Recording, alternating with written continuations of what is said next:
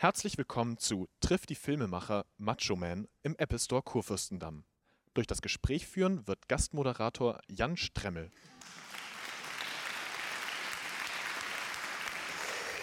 Vielen Dank und äh, herzlich willkommen hier im Apple Store Berlin zu Meet the Filmmakers, trifft die Filmemacher. Heute Abend mit den Machern von Macho Man, einer äh, wunderbaren deutschen Komödie, die ich vor ein paar Wochen schon sehen durfte. Und äh, mit Starbesetzung, von denen gleich fast alle hier vorne sitzen werden. Ähm, Im Anschluss an das Interview gibt es die Möglichkeit, dass ihr äh, Fragen stellt. Also wenn ihr im Laufe des Interviews merkt, ähm, dieses oder jenes würde euch noch mehr interessieren, äh, merkt euch die Frage und stellt im Anschluss an das Interview dann gerne hier an äh, unsere vier Gäste die Fragen.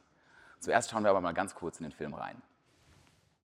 Weißt du, auf meiner Liste von Männern, mit denen ich mal schlafen möchte, da steht Karl so ungefähr auf Platz 51 und du und Uli, ihr teilt euch einen Platz hinter Harald Glöckler.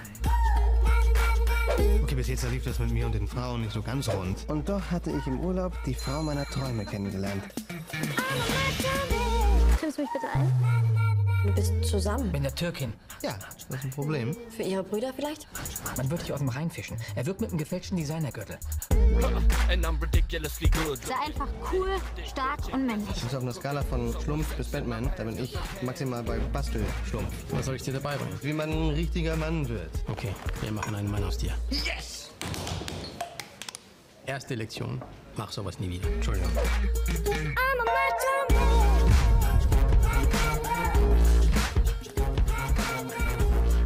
Jetzt weiß ich, wie das geht mit der Herrenmode. Erst tragen es die Schwulen, dann die Türken, dann die Heteros.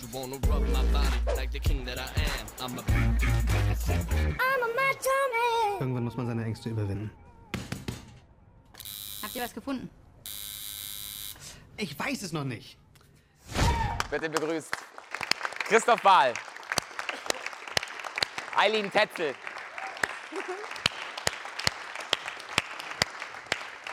Christian Ulmen und Axel Stein. Hallo. Hey. Hallo. Hallo. Herzlich willkommen. Dieses, äh, dieser Film basiert ja auf einem Bestseller äh, von einem äh, Herrn namens Moritz. Netenjakob. Netenjakob. Netenjakob. Richtig. Moritz Netenjakob. Ähm, das war ein sehr großer Bestseller vor ein paar Jahren. Habt ihr den äh, gelesen? Also kanntet ihr das Buch? Nein. Nee. Also ich habe irgendwann ein bisschen das Hörbuch gehört beim Joggen, aber da war der Film schon fast vorbei, der Dreh, meine ich. Also sozusagen, als das Angebot kam, äh, hattet ihr von dem Buch quasi noch keine Vorstellung. Ich ja schon, muss ich ganz ehrlich sagen. ich habe äh, tatsächlich den Roman nicht gelesen, äh, aber ich hatte. Vorstellungen.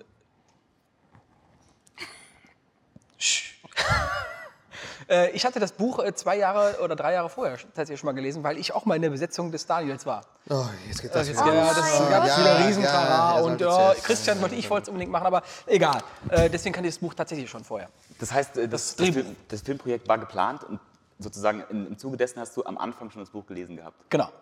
Und dann kam äh, Christoph Wahl hier ähm, sozusagen als Regisseur dazu, um den Film, der jetzt im Kino läuft, Genau. umzuschreiben und Regie zu führen und Kamera zu machen. Äh, Produzent äh, Marc Konrad hat mich vor ein paar Jahren schon angesprochen, ob ich äh, die Kamera führen wollte bei Macho Man. Und ähm, nachdem ich halbe Brüder gedreht habe als Kameramann, ähm, fragte er mich danach, ob ich Regie führen wollte bei Macho Man. Das war auch dein erstes, ähm, Und das war meine erste deine Regie. erste, deine Genau. erste Regiearbeit. Ähm, du hattest ja die Aufgabe, ähm, aus diesem Buch ähm, ein Drehbuch mitzumachen. Ähm, ich stelle mir das so vor, du musstest aus ungefähr so 5000 Pointen und Gags in diesem Buch irgendwie äh, eineinhalb Stunden Film machen. Du musstest dich wahrscheinlich wahnsinnig äh, bemühen, diese Gags zu reduzieren. Auf zwei Stück. Da, Ich bin den Film geschafft. Wie war das?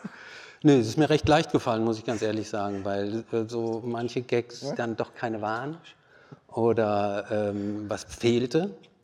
Und ähm, insofern habe ich das Buch bearbeitet und ähm, bis es mir gefiel und dann haben wir losgelegt. Ja. Hast du manche Dinge sehr bewusst abgeändert, weil du wusstest, das funktioniert im Film nicht? Ja, auf jeden Fall. Sonst hätte ich es ja nicht verändert. Zum Beispiel? Äh, oh Gott, das kann man nicht sagen. Das ist, nee, nee, nee. Also, Ähm, Was war denn sozusagen ähm, der Weg zu dieser Besetzung, die jetzt hier neben dir sitzt? Oh. Wusstest du von Anfang an, äh, wenn diese drei Leute mitmachen, ist das Ding geritzt? Jetzt wird's peinlich. ähm, also Christian war definitiv für mich First Pick. Das, Für mich auch. Ich habe durch meinen Namen reingeschafft. durch den Vornamen. Der hat dich ähm, natürlich Sie heißt super wie die qualifiziert. Die Genau, im. Roman, äh, die weibliche keine Hauptfigur heißt auch Eileen. Mann, pass doch bitte auf. war eigentlich jeder, jeder First Pick auf, in der Rolle, die er dann gespielt hat. Danke, Christoph. Ne? Das war so. Kanntet ihr euch denn alle davor oder wart ihr so am ersten Tag am Set? Hallo äh, Christian, Axel, guten Tag. Also, Wir haben uns ja äh, grundsätzlich nur gesiezt am Set. was? Bitte? Wie? Wir haben uns gesiezt am Set. Ja, ein bisschen Respekt, Aus Respekt voneinander. Du hast leider gleich du gesagt. Da habe ich aus Höflichkeit mitgemacht. Aber nein, wir kannten uns vorher noch nicht. Wir haben uns erst bei den Proben haben wir uns Wir haben kennengelernt. uns bei den Proben kennengelernt Ja. und wir mochten uns auch auf Anhieb. Ja, Ja, das ist auch bis jetzt so geblieben. Ja, aber die Hälfte habt ihr geschafft. Also, Ja. Ähm, in dem Film, wir reißen mal ganz kurz äh, die Story ab. Es geht um einen äh, sehr netten, etwas ähm, schluffigen jungen Mann, Schluffig. der Erfolg mit ja, Frauen. guck, dir, guck dir doch mal die Mütze. Also, ich meine, Was sagt jetzt wir Christians reden hier über die? Figur. Es geht um einen Danke. etwas schluffigen Mann, der Oh. nicht viel Glück mit Frauen hat und ähm, sich dann im Urlaub unsterblich verliebt in eine junge Deutsch-Türkin. Warum faszinieren solche Geschichten die Leute so?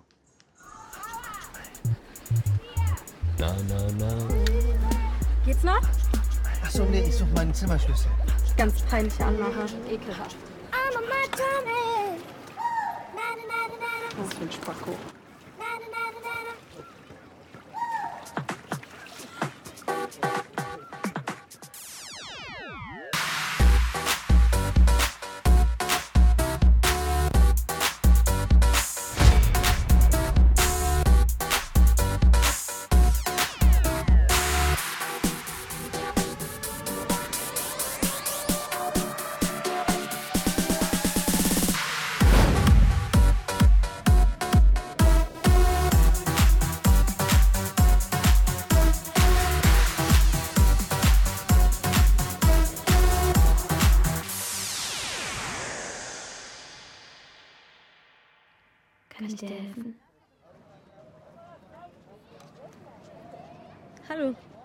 Bin Eileen.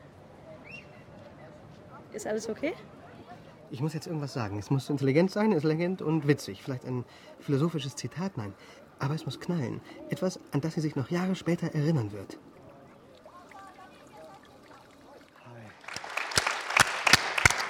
Wie schön die Eileen sein kann, nicht? Wenn, sie nur, wenn sie nur will. Ja, ab diesem Moment im Film äh, nimmt alles seinen Lauf. Der ähm, äh, schluffige Daniel ist unsterblich verliebt doch, schluffig. in Ist schon- Eileen Doch, schluffig ist schon. Was heißt denn schluffig? und stürzt sich dadurch ins Chaos. Warum Aber schluffig. faszinieren, warum faszinieren solche Personen so viele Menschen? Wa- Was ist sozusagen das Geheimnis an dieser Konstellation? Ich glaube, wir sind alle tief in unserem Innern schluffig.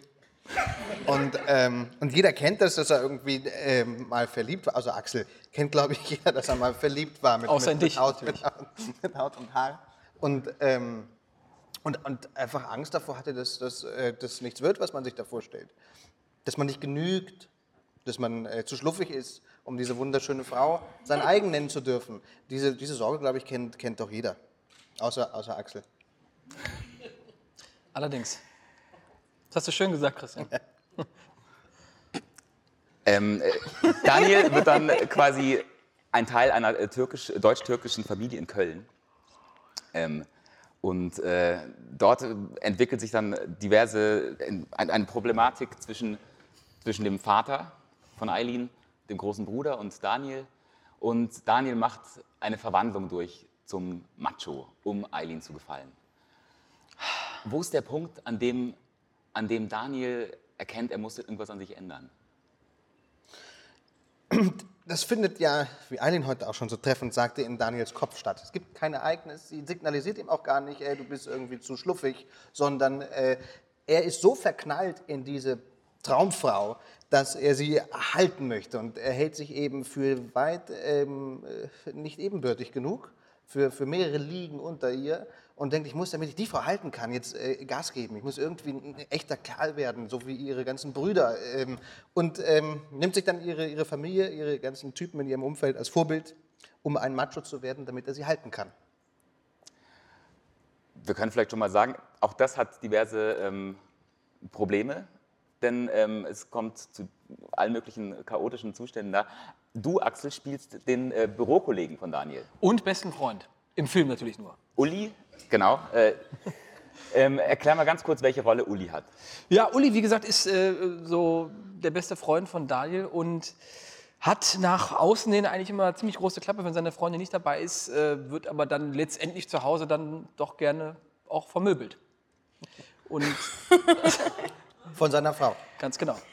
Das Und darfst du doch noch nicht erzählen. wieso nicht? Das doch, ist das ist doch, Das ist doch nur metaphorisch gemeint, dass der wirklich vermöbelt wird, sehen wir doch dann erzähl's erst doch im nicht. Film. Mann, Eileen. Also der Uli ist eigentlich so ein, so ein Typ Mann, der halt äh, ganz gerne auch die Anziehsachen morgens früh rausgelegt bekommt von seiner Freundin. Und solange er sich einig ist mit seiner Freundin, das heißt, äh, solange er sich nach ihr richtet, ist alles okay. Das kennen viele. Ne?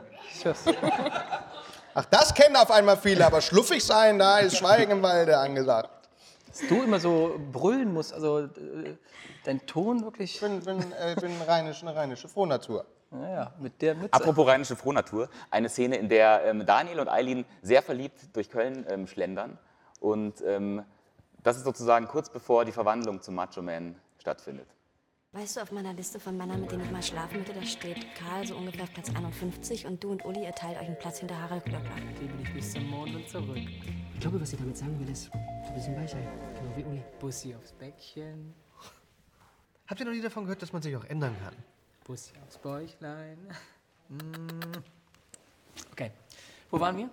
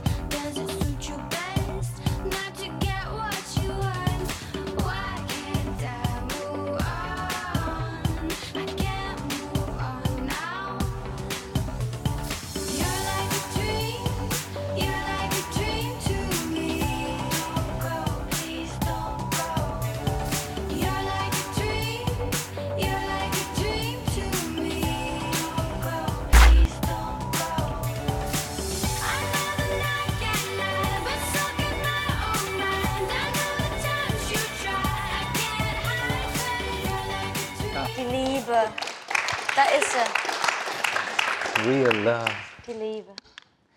Wie war das denn als erstes Mal als Regisseur an einem Set zu sein? Du warst davor immer Kameramann, du hast extrem viele preisgekrönte Filme gemacht als Kameramann, auch als Co-Regisseur. Ähm, jetzt warst du zum ersten Mal tatsächlich verantwortlich dafür, was da gemacht wird. Ist mir total leicht gefallen, muss ich ehrlich sagen. Äh, Nachdem Bei dem Ensemble. Das, richtig, richtig. Also ich habe mich sehr sicher gefühlt. Ich ähm, konnte, wie gesagt, auch aufs äh, Buch einwirken. Und ähm, da habe ich das natürlich so erstmal geschrieben, wie ich es für richtig halte, wie, was ich witzig finde, wo, was ich auch, ähm, sagen wir mal, rein optisch gut äh, umsetzen würde.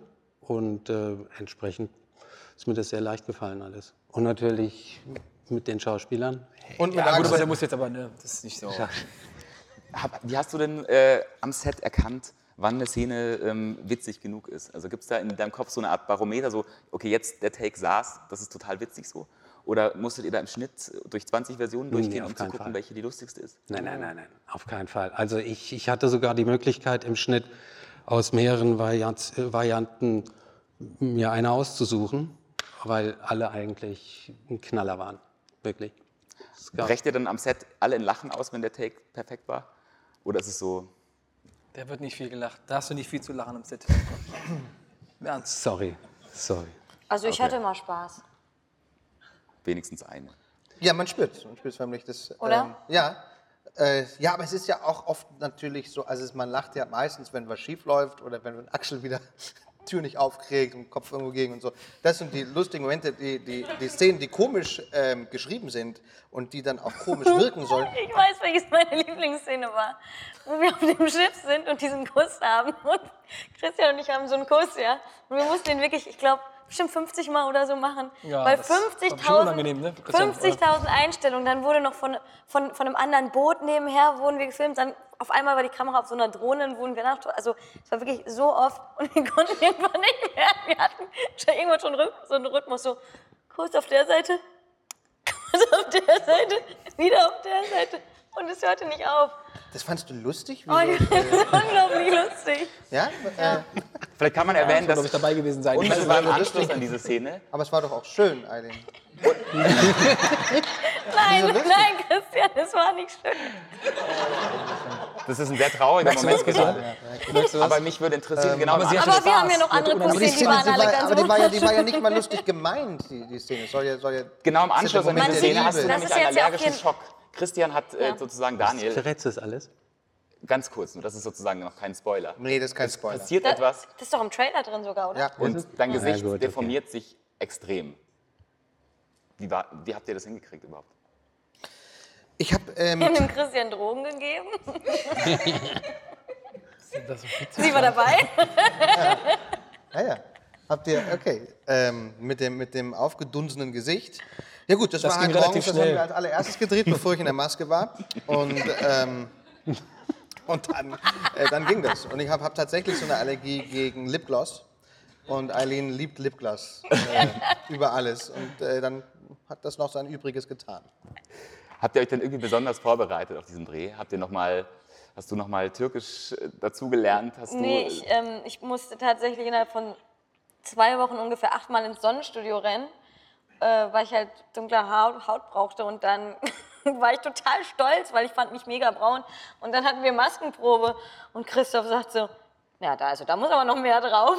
Und dann musste ich anfangen. Es gibt ja, ich weiß nicht, ob irgendwelche Frauen hier das hier kennen, aber es gibt so Duschen, Ja, ja, ja, wo man so guckt. es gibt so Bräunungsduschen, wo man in so eine Dusche stellt und anstatt Wasser kommt dann halt so ein Zeug daraus.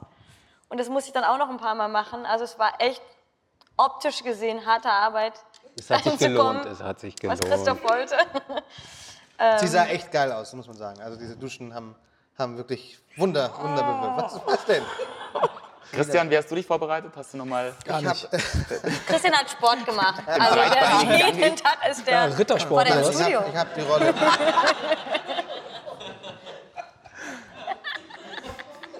Das, Ich habe ein bisschen zugenommen für die Rolle. Hast du auch gut gehalten. aber die Mütze ist schön. Weil ich finde, dass Die das zu Mütze dem, macht dich auch schlanker. weil ich finde, dass das zu dem Aber es Charakter, passt zum Rest, sagen wir mal so. dass das zum Charakter passt, wenn der, wenn der ein bisschen fülliger ist. Ähm, weil sonst, wenn du da eben äh, auftrittst wie, wie so ein Hank, so ein durchtrainierter, Was, Kerl, Hulk? dann Hank, dann glaubst du nicht, dass der ein Problem hat. Und deswegen habe ich den ein bisschen dicker angelegt. Um schluffig zu wirken. Um ein bisschen schnuffiger zu wirken, ja. Die Rolle, die du hast, also der Daniel, ähnelt ja auch ähm, ein wenig der Rolle, ähm, die du hattest in Maria, ihm schmeckt's nicht. Da bist du auch so ein Deutscher, der eine Südländerin äh, heiraten möchte Ist ja gar nicht und der sozusagen. Wirklich? in seiner etwas linkischen Art äh, Probleme bekommt mit dieser südländischen Art. Ist das Ja, denn so eine da- Rolle, die du ähm, besonders spannend findest?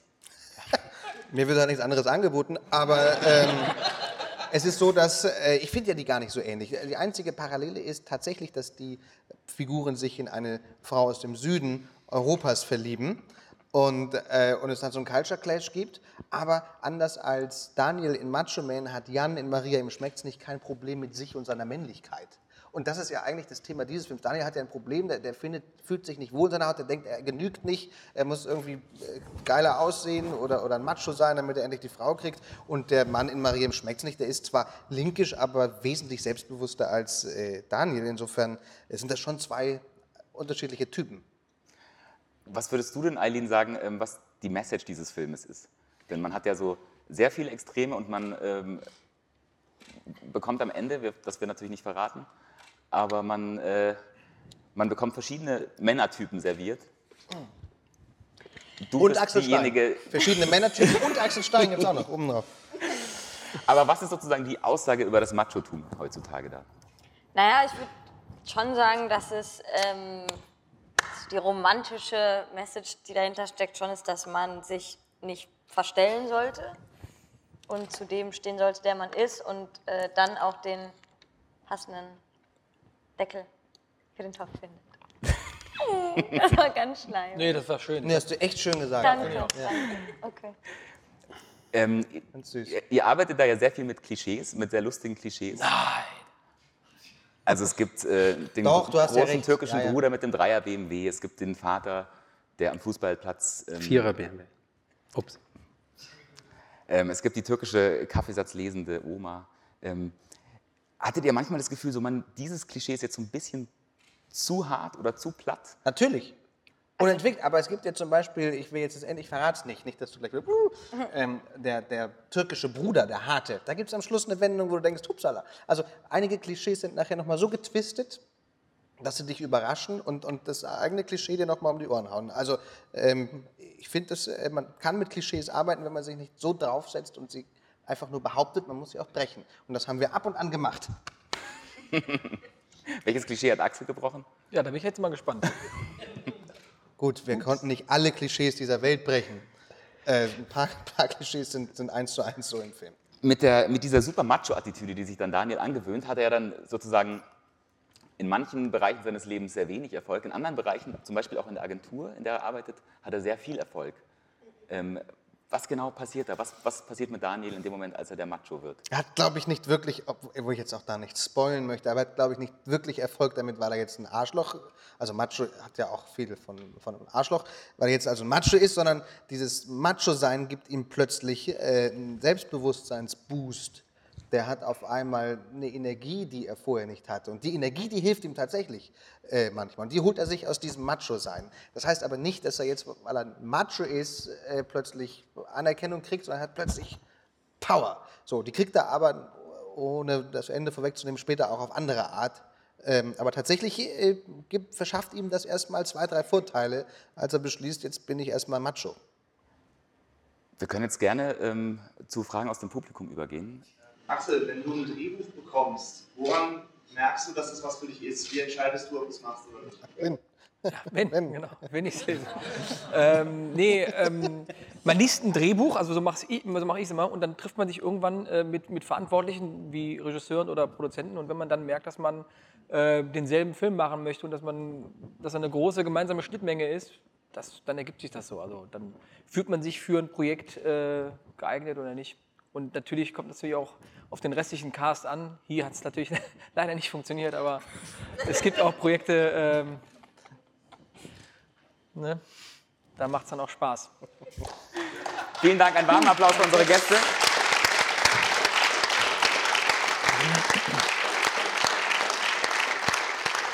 Der Film Macho Man läuft am 29. Oktober im Kino an und es lohnt sich, ihn anzuschauen.